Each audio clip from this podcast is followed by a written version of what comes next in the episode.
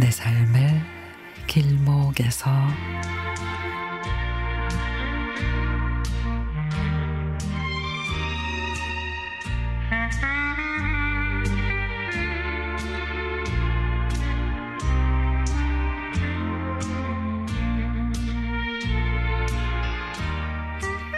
바쁘고 힘들고 시끌벅적했던 시간들이 다 지나고 다시 일상으로 돌아온 지금이 참 좋습니다.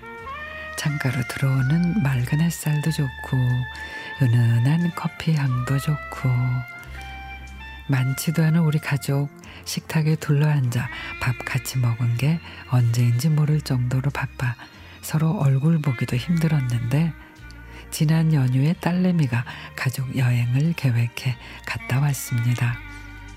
여행은 좋았지만 한편으로는 씁쓸한 기분도 들었습니다.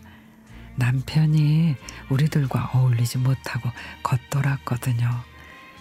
마음에 들지 않더라도 아이들이 하는 말을 들어주기만 해도 좋으련만 그저 말의 싹을 싹 끊어버리니 말을 하던 아이들도 입을 닫아버립니다.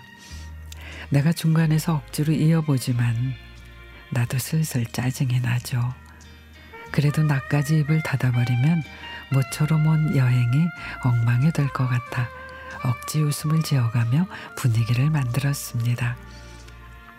불편한 여행을 다녀와서 아이들은 각자의 생활 터전으로 가고 남편에게 어떻게 말을 해야 할까 생각하다가 이런 말은 빙빙 돌려 하기보다는 직선적으로 말을 해야 될 것 같아. 막걸리 좋아하는 남편을 위해 돼지고기 듬뿍 넣은 얼큰한 김치찌개에서 남편하고 식탁에 앉아 이번 여행 어땠어? 라고 물어봤죠. 아이들과 같이 가서 좋았네. 그럽니다. 아니 자기가 어떤 행동을 했는지 무슨 말을 했는지 기억이 없는 듯해요.